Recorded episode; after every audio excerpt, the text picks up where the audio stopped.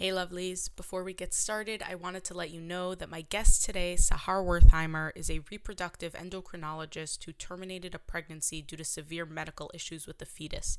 You may not want young children listening to this episode, and you may find it difficult to listen to this conversation if you've experienced any kind of pregnancy loss. Also, in case you don't know, the word halacha or halachic means Jewish law. Enjoy the show.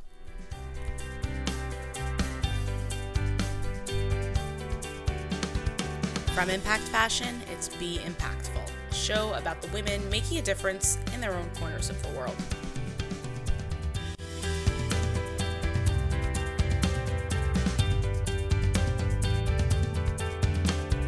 I'm Rifki Itzkowitz, and on today's show, I talk with a reproductive endocrinologist about her medical and halachic abortion.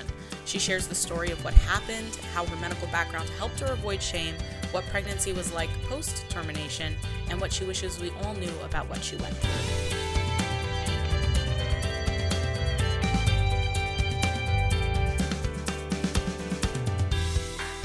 I first heard of the concept of a halachic abortion, that is, one permitted under Jewish law, from an article Avital Chizhik Goldschmidt wrote on the topic in 2017. I guess it had just never occurred to me that such a thing could exist. When Sahar Wertheimer went public about her own experiences with pregnancy termination, I knew that her unique perspective, both as a doctor in the reproductive space and as a patient, was one that needed to be heard. As a little kid, um, probably my mom would say difficult, uh, bossy, spicy, um, all those things. Um, but uh, I, I, um, I remember always being very active and wanting to um, always be uh, engaged and never bored. And I think that that part of my personality is still shining through. I don't know how to sit still. Um, I just had a baby, and here we are on a podcast. so that that's kind of the theme. Yeah, it's I, I can definitely relate to the always moving, not not knowing where where to start. Um, yeah. I found I, I, discovered you, I guess you could say, um, through uh, my friend Dr. Lerner. Um, who has also been uh, a guest on the podcast, and yeah. she, I'm, I'm, i want to jump right in because this is such a loaded topic. Um, yeah you are also a reproductive endocrinologist um, as as she is um, and i presume that's how you, how you got to know each other and um, you she she posted something about um, you you terminating a pregnancy, um, yeah. having what having basically an abortion um, that was yeah. medically necessary. Yeah. Um, normally, I would talk a lot. More, we would talk a lot more about how you got to where you are today, but I feel like this topic is so big, and I don't want this to be a two-hour long conversation. So sure. I'd love to just jump right into that. Um, just what what what happened? What what was that like? Yeah, so um, so like you mentioned, I'm I'm actually in my third year of fellowship, so I'll be starting next year to be um, to work as a reproductive endocrinologist in fertility. And what that means is that I've done a residency in obstetrics and gynecology. So I think that um, my perspective on the whole situation was kind of unique because it was through those lens, somebody trained in that way. Um, you know, people always ask me, are you more anxious because like when I'm pregnant, for example, because you're an OBGYN and you know what can go wrong? And I actually think, you know, it's it actually calms me a lot because um, I think when you know this the breadth of what can happen and you know what is um, what is so rare, what is less likely to happen. And even though we see horrible things happen commonly, you know, to us it's common, but in the rest of the world, we know it's actually rare and and most likely not going to happen to young and healthy people. So you kind of have a good um, you kind of have good context for everything that happens. So I think that when I um, got diagnosed well, when my fetus was diagnosed with a severe neural tube defect, it kind of shook my world because I was like, you know, I do everything right. I eat my prenatal vitamins, I take my folic acid. How is this happening to me? Um, and in that respect, I guess ever since then, I've been pretty anxious because, you know, you think bad news can skip you and then you realize bad news doesn't skip you just because you're a doctor mm. um, or just because you're young and healthy. So basically, um, what happened was uh, it was taking me a few months to get pregnant. I don't want to say I had uh, diagnosed infertility or anything like that. It was just taking me much longer than I expected. And um, my cycles were not regular. So I started using um, letrozole, which is a medication we use in fertility to help you um, ovulate. So um, I did a couple cycles of that, and then I finally got pregnant. I was really ecstatic. Um, and uh, I, I guess I, I don't know if I I was just so anxious because I didn't think it would take me so long, or maybe I felt some sort of guilt over taking medication. I don't know. Um, and uh, from the very beginning, I was pretty anxious about that pregnancy. I remember once I called my mom, and I and I oh I remember when I was working at the fertility clinic. So at the fertility clinic, we have access to transvaginal ultrasounds and monitoring and texts, and I took advantage of that. And I was getting somebody to scan me every day, I think. Um, and um, one time they scanned me and I forgot what my dating was. And I, I thought that the baby was measuring a week small. And I just totally freaked out. I called my mom and my mom was worried about me. And then I'm like, oh, wait, I'm actually this many weeks. And it was like a fake out. um, and then uh, uh I, that's just to kind of give you an idea of what kind of anxiety I was already working with at a baseline. And then basically, I had been um, I had I had pushed off my pregnancy um, to oh I had pushed off trying to get pregnant um, because we have this really huge test as an OB as OBGYNs in our second year out of residency called the oral boards. We take a written boards and then um, a year later we take an oral boards. Oral boards is a huge deal. Um, it's a three hour test. You fly to Dallas. Um, you prepare for it basically your entire OBGYN career. Um, you know, if you ever seen Grey's Anatomy where people are like they, they call it pimping the um, uh, the younger residents or fellows. This is all in preparation and surgical specialties of your oral boards, where you get asked on the spot what kind of management you would do and have to be able to answer clearly and well. So um, I, I, was studying for this test for about three months while I was pregnant and nauseous, um, and just telling myself, be thankful that you are pregnant. You know, the timing didn't work out the way you wanted, but um, but this is what you wanted. And um, kind of got through a few hard months like that and then the, the day before i was supposed to fly to dallas i was uh, scheduled for my uh, for my first trimester screen. And i went in and um, they were having a really hard time getting good pictures of the fetus. And um, and I, I really thought it was because of the position of the fetus. I didn't think it was anything that had to do with its defect, but um, then I saw there's like this little, uh, what looked like a thin line coming out of the brain, but for some reason I thought it was maybe the amniotic sac. I don't know. I had tell, I kept telling myself I'm being too anxious. Just relax. Unless they tell me something's wrong, everything's fine. And then um, it took a while for the high risk doctor to come in and review the images with me. And she's actually somebody who was prepping me for my boards. We had done some fake tests earlier that week. And she basically came in and said, I have some really bad news for you. And then my stomach just dropped. And I, I knew that it was whatever I was seeing coming out of the brain. And um, she basically told me you have a very uh, rare neural tube defect. It's called an occipital encephalocele, basically like um, uh, I guess herniation of the brain contents out, out, of the back of the brain. Um, and then she went on to tell me if she thought it was syndromic, which means do I think does she think it was something genetic with the fetus, or did was it just like a bad luck? and essentially, they thought it was just bad luck. It wasn't linked to anything else, with, which is good news and bad news. Um, and uh, why would that be? Why would that be bad news? Because I would assume that if it's something, the worst news would be, wait, this is something genetic. This is something you need to worry about with, you know, future pregnancies. Yeah, that's a that's a great question. And um, yeah, genetic means bad because you have to worry about it with future pregnancies. But there is technology usually that we can overcome things like that with, um, so you can have a good outcome. And I guess the isolated um, instances make you worried: is this going to happen again? Right. Is this something we don't know about what's causing it? Because even though we think it's not syndromic, there may be something else that we just don't know about um, that may be causing it, or something beyond our level of detection. Right. Yeah, I I totally hear that. So what happens after you get that news? So then she was telling me about the prognosis of the the fetus and it it just sounded horrible. She basically used um words telling me that um in the best case scenario was still really really bad so immediately i knew what i wanted to do um, which was I, I knew immediately i wanted to terminate it but obviously you know as a orthodox jew that's not incredibly simple. So um, i was just trying to gather information. I called my husband got him on the line um, and he's a little bit uh, more likes to process take things slowly doesn't jump to conclusions about what we should do and that was driving me crazy too. And basically i went home and we called um, a rav who i i commonly call for my medical like for my patients what should i do? Or am i allowed to do this? And he wanted to gather more information on the syndrome or on the i shouldn't call it a syndrome um, on the neural tube defect because it's not very common it's very rare.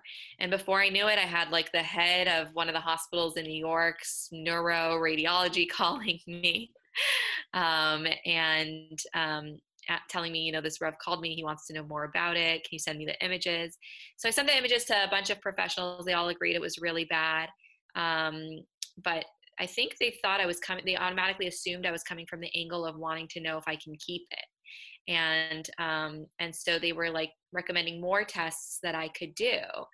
And ultimately i had to just and i think this is where my obgyn kind of medical background knowledge came in and i said you know all these tests aren't going to change the prognosis. It's a really bad prognosis. So um, what i want to know is can i terminate? And i think that that is really important um, for patients to kind of know how to talk to their um, rabbis and also know how to talk to their medical professionals. Like they need to be clued in on where is your brain, what do you want, um, how can they help you get the information that you need to get.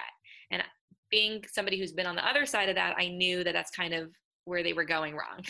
right. You were so, able to to to realize that the direction that they were steering you in was not those were they were answering the wrong questions. No, exactly. you know, you weren't being specific enough about the questions that you were asking, so they were answering those wrong questions. Right. Um, can I ask what the best case scenario was for that fetus? Uh, best case scenario was that it was going to be um, severely disabled um, and would need multiple like therapy modalities. Um, was probably not going to be able to function on its own. Um, worst case scenario was that it was going to either die in utero or die quickly after it was born. Right. Um, which is awful on you know all all of those are are awful outcomes yeah so yeah. once once you make your wishes known you say i don't i you know i don't want to go to term with this what were your what what, what were the next steps how to, how far along were you at that point also it was 13 weeks um, and um, my next steps really were to wait but i was really I was really pretty confident, to be honest with you, that from my knowledge of this rabbi and my knowledge of his medical literacy, that he was going to say it was okay to terminate. Um, but I just needed to hear it because I had this. I was flying to Dallas the next day for my test. I just couldn't believe the timing of everything, um, and the anxiety was just through the roof. right. Um, so of course. Yeah, and he did not call me back that day. He really took his time. I flew to Dallas um, and landed and was in the hotel and was thinking, I just need a massage. and um, I'm sitting there trying to book my massage and uh, finally got a call back from the rabbi. And I can't even begin to tell you the relief that he gave me in that moment was probably better than my um, Ritz Carlton massage. I'm sure, but I'm sure the massage was also fantastic. It was, it was, it was helpful. I won't yeah. lie.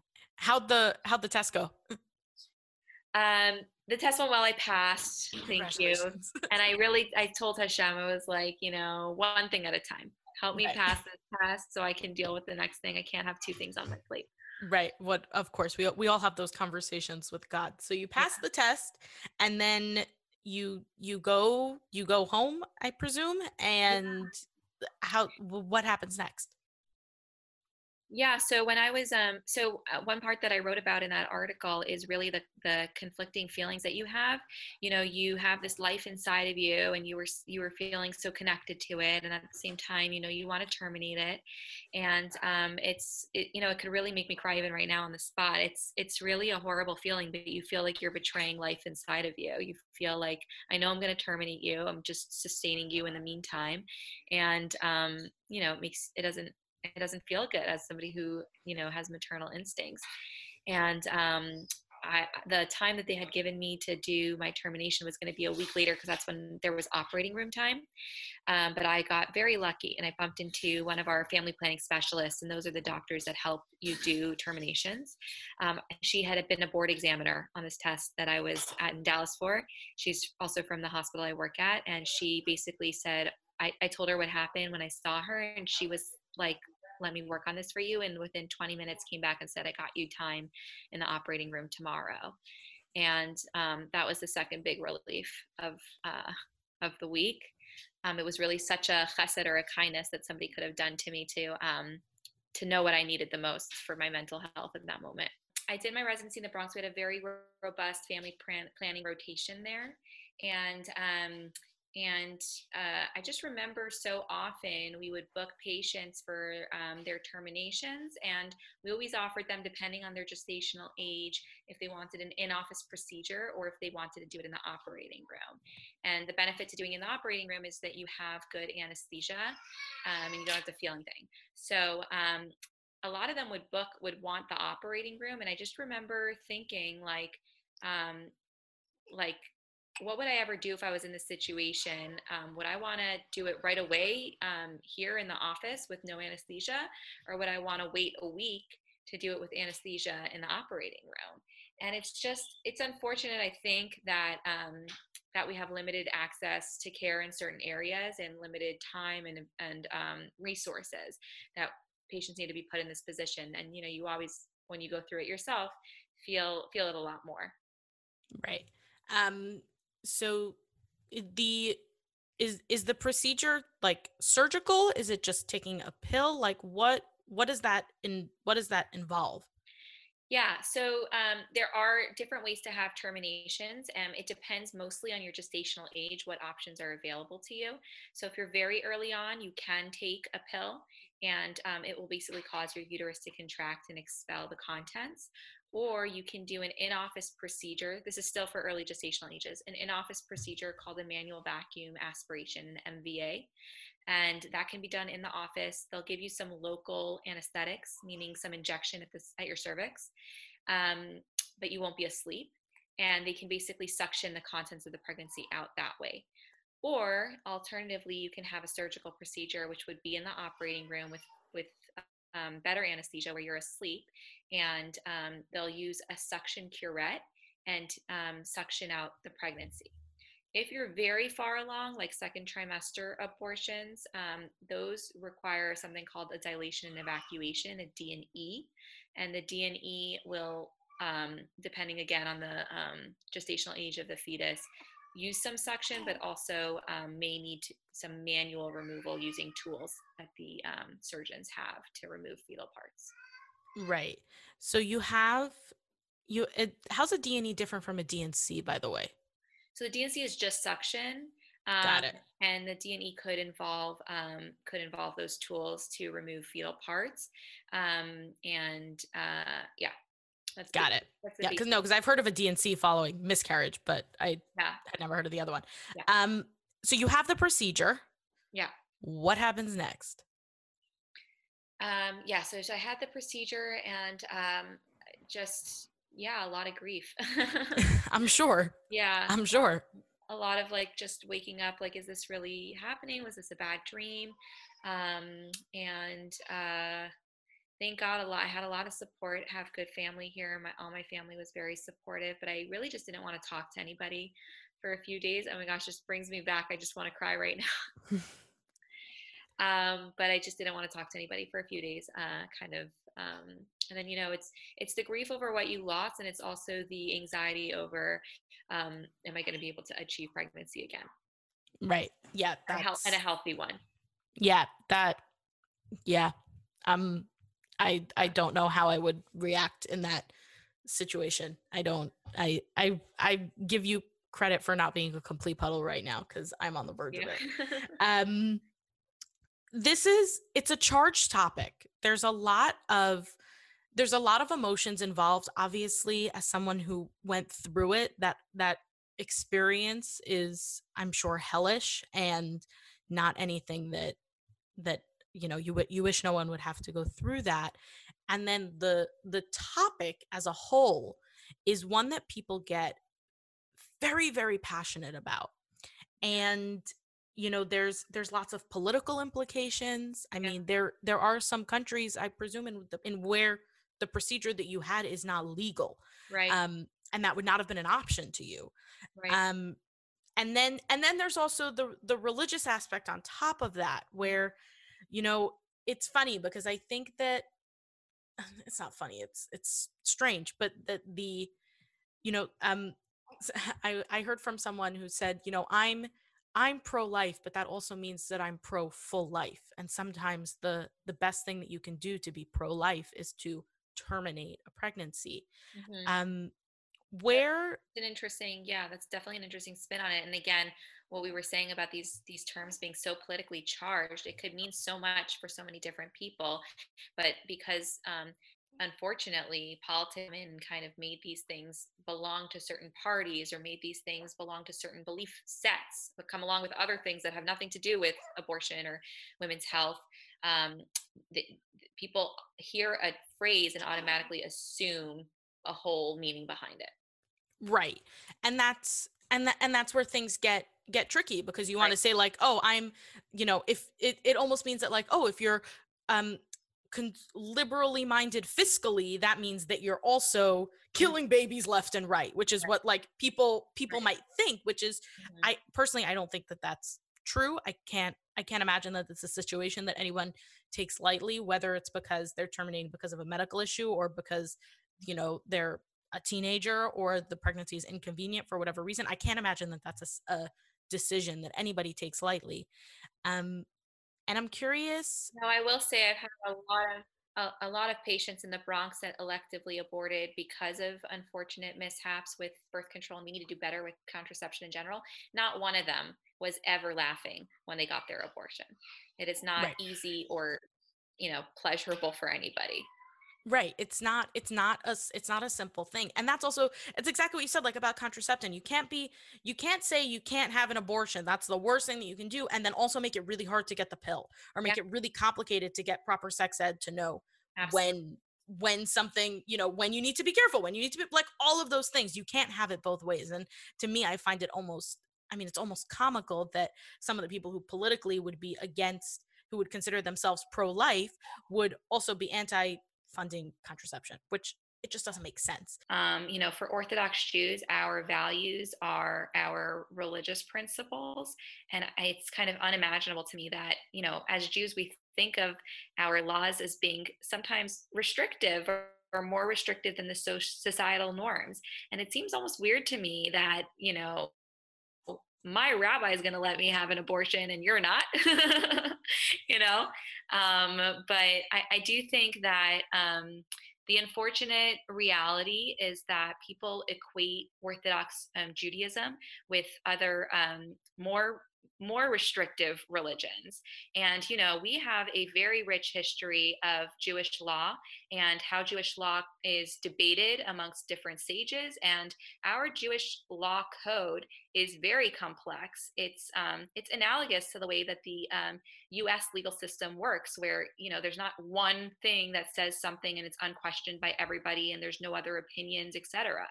So um, to kind of get that rep, I, I, was I was kind of trying to also um, bring awareness to the fact that it's it's complex for us as Jews. And if you're somebody who thinks that um, I can just call myself pro-life and stand by pro-life, whatever that means, you you really are uneducated.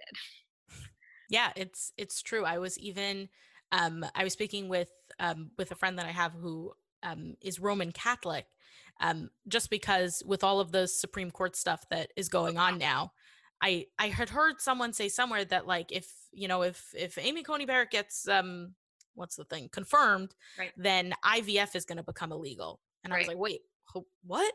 Right. What, what, what is, what are they even talking about? I had never, you know, coming from an Orthodox Jewish background where, you know, there's this, I, I think that it's also because we prioritize family we prioritize you know if there's something that you want to do to make it simpler for yourself to get pregnant almost everything is fine right and wouldn't you call that pro-life Right, exactly. It's like it's so, the most pro-life exactly, that you could possibly be. Exactly. Pru urvu is literally the terminology in the Bible used to um, what we use to justify all of this right to be fruitful and multiply i mean you can't get more pro-life than that but mm-hmm. um but pro-life right and then yeah and then someone had said something like oh ivf yeah. is going to become illegal because right. um you know in in the roman catholic religion it's like anything that that interferes between like a natural way of of you know becoming pregnant and if and if you can't get pregnant naturally then that is your cross to bear and personally that's something that i think i think that if that were how i grew up and if that were my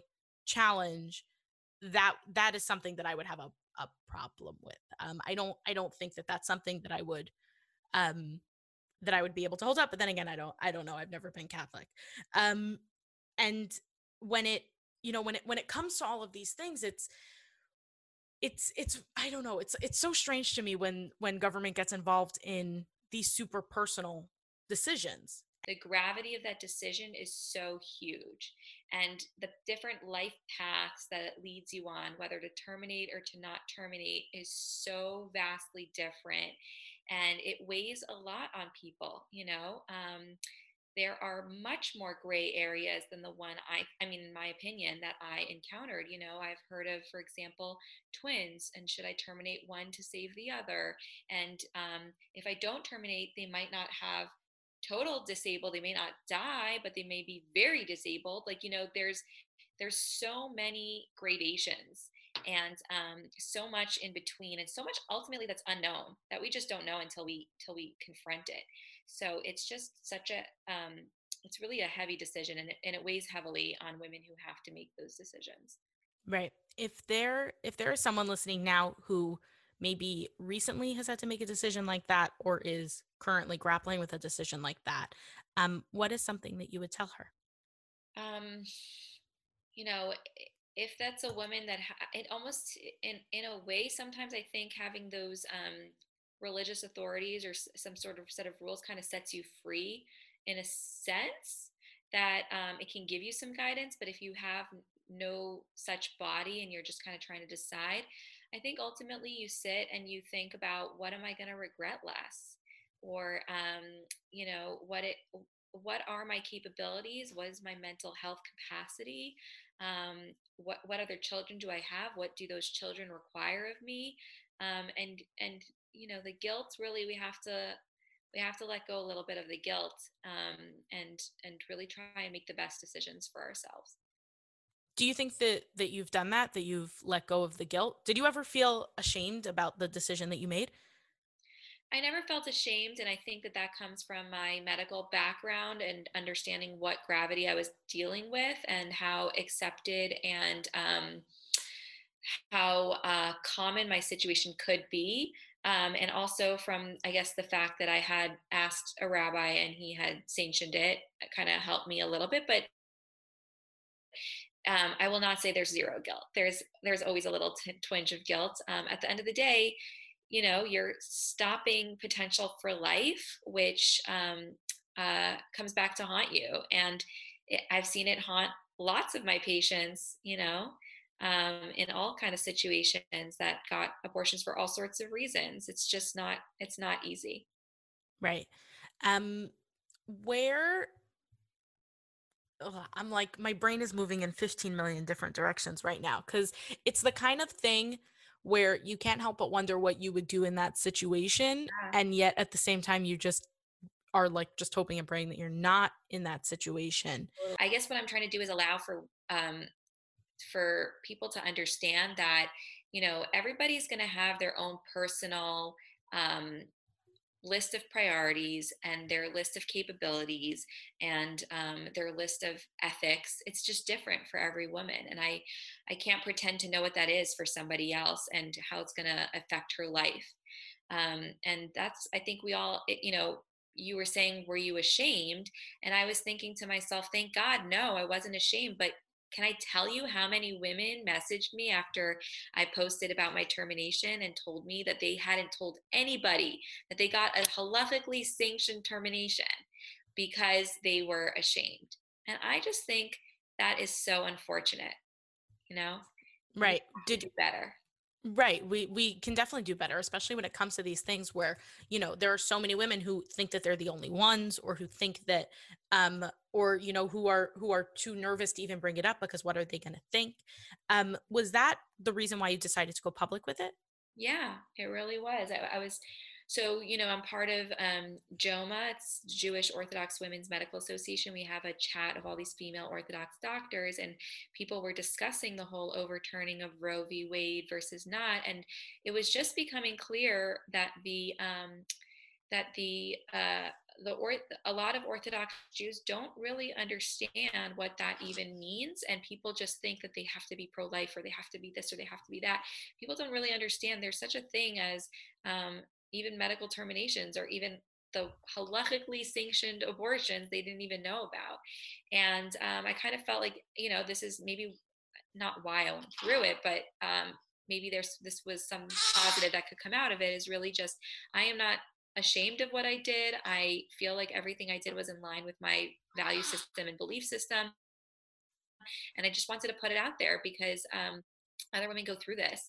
And the last thing you need when you're feeling so much um, grief and isolation and anxiety is to also feel judged and not be able to talk about it. Right. No, for for sure. I love the fact that that your baby is in the background right now because I I do feel like we should say that that there is a yeah. I, I don't want to say that it's a happy ending to the story, um, but you are on maternity leave right now. I am. Thank God. You know, um, there's there yeah, I will. I hope everybody can be as lucky, and if not, come see your reproductive endocrinologist. We'll help you out. but um, but thank God, this it is much easier to speak about what happened um, from the context of now having had a healthy, thank God, thank God, thank God, baby. Um, it's it's it's much easier to speak about. Yeah. Right. I'm sure. What was what was that second pregnancy like? Yeah, I, I think about this a lot. My, the second pregnancy was full of anxiety, totally unlike my first pregnancy. My first pregnancy, I was um, a resident. I was working 80 hours a week, not sleeping, but I was blissful about that pregnancy. I didn't think anything was going to happen to it. Um, it didn't bother me if I was feeling pain. I knew it could be A, B, or C. Um, this pregnancy, every little thing. I often joke with my husband, and I hope to post this on Instagram soon. But um, you know, my doctor side and my human side are very different. You know, my doctor side is always about evidence based medicine, evidence based this, what are the statistics, yada, yada, yada. As a patient, I just like uh, total, um, just total emotion roller coaster and um, not not in touch with my other side um, actually with this pregnancy there was a point where they said to me um, I actually had my very good friend who's a, a high risk doctor um, in training. She um, did my ultrasounds for me because she knew I was so anxious. And, you know, the texts don't tell you what you're seeing. So I always wanted a doctor to do my scan so they could tell me what they're seeing because I didn't want to go through that again. Um, but um, uh, she told me once, you know, the femurs are measuring a little small. And I'm like, what's small? What does that mean? What percentile? And she's like, well, they're this percentile. And I'm like, oh, that's really bad. That's really small. And she's like, yeah, I'm just going to measure the arms now. And so she starts measuring the arms and they're measuring really small. And my like stomach is just flipping and I'm starting to cry. And I'm like, I can't have made it this far for you to give me bad news again. Um, and and she got it you know like she wanted to reassure me but she also didn't want to give me 100% reassurance and i had to live with that information that her limbs were measuring small and this was past being able to terminate i mean i wasn't thinking about terminating because they didn't think it was um, they this was a different scenario but i'm just trying to say that um, i you know the anxiety that i lived with and like the the the moment where she was trying to reassure me and bring me in a different ultrasound tech and bring in another attending to tell me it wasn't a big deal, I'm thinking to myself, no, no, no, no, no. I know how this ends. I know how this ends. You can't reassure me. Right. Yeah. I've I've read this book already. Yes. I, I, I know exactly. I know how this ends. Right. And and and it didn't end that way and now and and you're you're holding a little baby while we're talking which um, no, we don't know everything in medicine we we suspect things but we also know you know like all all of them were telling me this could be nothing this could be ultrasound error you know but your mind goes to the worst place. Right. Yeah of of course it does especially uh, how much how much time was there between um when you terminated and when you were pregnant again? Um, uh, three months. Yeah, thank God this time it didn't take me as long to get pregnant the second time. That's so stressful. The three months were very stressful. Yeah, you know, I think to myself, thank God it was only three months and I didn't go through the same amount of trying as the first time. But um, but I every time you wake up and you get your period, I mean, you see this on all the fertility blogs. It's a panic attack. It is. It's Yeah. like, oh my God, it's never gonna happen. So Right. Yeah, it's oh, it's all of that, but also it's it's I I can only imagine that like 3 months after having gone through that termination, did you did you immediately start trying again? Did you immediately just jump right back into it?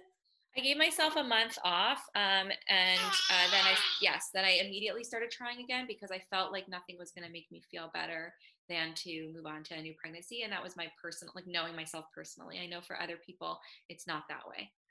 Right. And that and that was just a, cho- a choice that you made. Wow. I can't imagine like to me it would I I mean it, you're probably still processing the the termination and then to to also have been pregnant and to have had a baby. It's just it's a lot of emotions. It's it's it's a lot. a lot of emotions and you know especially like when i was at the gestational ages where i received the bad news or even when i was pregnant um, i was at the beginning of my pregnancy and i passed the due date of my first pregnancy you never get over it i mean i even think even now with a healthy baby thank god i still think to myself like you know i was supposed to be due in may or i was Right. supposed to be you know this or i was supposed to be that um, you really never I don't think you ever fully get over it, but it definitely gets um, easier to deal with. Right. Yeah. I I I definitely hear that. What what if there was something that you could, you know, this is not something that a lot that a majority of women are going to experience. This is not something um this is not th- something that I think most women are even going to experience, but I think it's also pretty likely that everyone has someone in their life whether they know it or not who has who has had an experience maybe not exactly to like yours but similar to yours.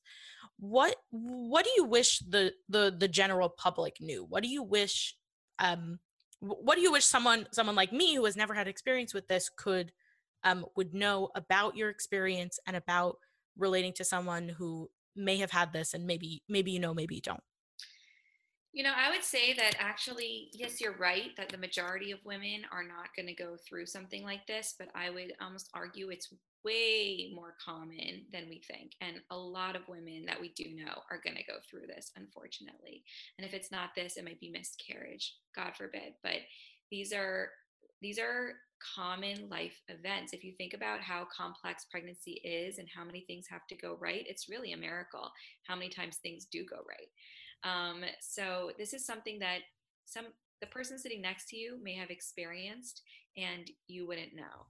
And so we all I, I think if there was one thing that I wanted to impart or change is really the judgment factor. I really um, would like people to understand the pain that go, people that women go through with miscarriages, with terminations. Um, it's not simple at all um, even the word elective like an elective abortion what what is elective? What does that mean? What circumstances made this feel quote unquote elective for that female? I'm, I'm guessing there were some circumstances that made it feel very not elective for that woman you know? So the terminology the politicization of it is that the right way to say that? I think so. Um, that really when we're talking about our fellow women that are going through life events we have to get rid of all of that. We have to get rid of all the um, stigma and the stereotypes and just see her for a woman who's going through a difficult time period and support her however we can. Because I think ultimately the most important thing is that she maintains her mental capacity, that she feels supported and is able to, um, however she decides to handle her her obstacles, that she is able to get through it. And this this can ruin a lot of women. And it it um, you know if it's guilt, if it's um, making the decision that they later regret, if it's um, you know feeling like nobody understands them and they're traumatized, it's just it's it, it can be life changing. Um, so that's really what I was I was just trying to get across. Like let's not let's not um, let's not attach uh, political connotations to things. Let's not attach a whole nother personality to a female just because of the choices she makes. Let's just try to um, support her. And we don't need to understand why she did it. We don't need to know how far along she was when something happened to her. We don't need to justify that it's not going to happen to us. We just need to be there. We need to be there and we need to, our judgment needs to be gone. Yeah, I, yeah, I, I totally hear that. And I think that it's just, you know, this could apply to a lot of things where it's when someone is in what is an awful situation no matter how that turns out it's awful. And to just to just approach with some kindness when someone is in you know su- such an awful place. Totally and i think you know i think that's really putting our again like putting things in perspective putting things in context especially as as jews we are taught from the very beginning, you know, how to love your fellow Jew like yourself, how to not judge your fellow Jew, how to um, be somebody who has just free love for everybody. And then we forget that because we there's more minutia of Jewish law that we think may conflict with what she's doing, what she's not. We have to remember, you know, what are our priorities, what are our goals, and um, and then the rest is kind of secondary. Yeah, one one hundred percent. If somebody wants to hear more from you, Sahar, where can they go? You can follow me on my new Instagram handle at Sahar Wertheimer MD.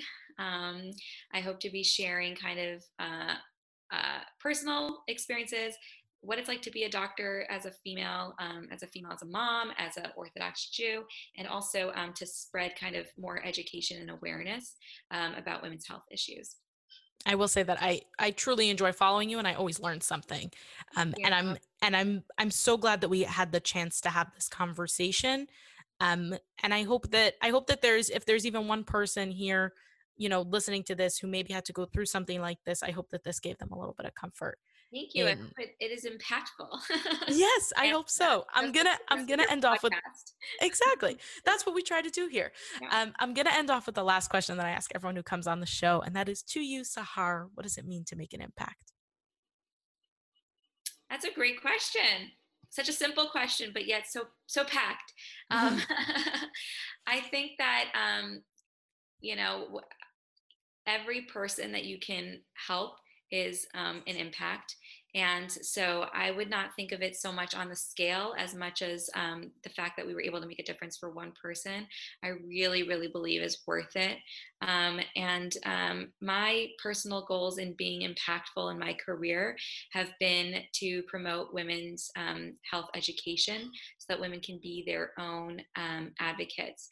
And um, if we can help one woman know to see her doctor sooner and so she has not wasted away um, years you know that's to me that's an impact um, and uh, i want to know what Batsheva Maslow Lerner answered to that question it was it was pretty similar I'll send you I'll send you the link to her to her episodes. I'll also put it in the show notes so if anyone wants to see her can, yeah, can do that. Yeah, so yeah, skip all the way to the end. That's that's where yeah, it is. Let, let's say to make a difference in people's lives and that changes it for better. Thank you so much for coming on Sahar. That's fantastic. Thanks for listening. If you'd like to learn more about Sahar, her links are in the show notes along with any other articles or episodes we've mentioned. There, you'll also find links to the coziest scarf and the most comfortable mask. Access all of that by swiping up on the cover art or going to impactfashionnyc.com. To hear more episodes, be sure to subscribe. If you enjoyed this episode and want to help more people hear it, leave a review or a quick rating. They make my day. The episode art was designed by Michelle Moses, original music composed by Nissan Fetman. This episode was produced and hosted by me, Rifki Itzkowitz. Catch me on Instagram and Facebook at impact.fashion.nyc. As always, here's to making an impact together.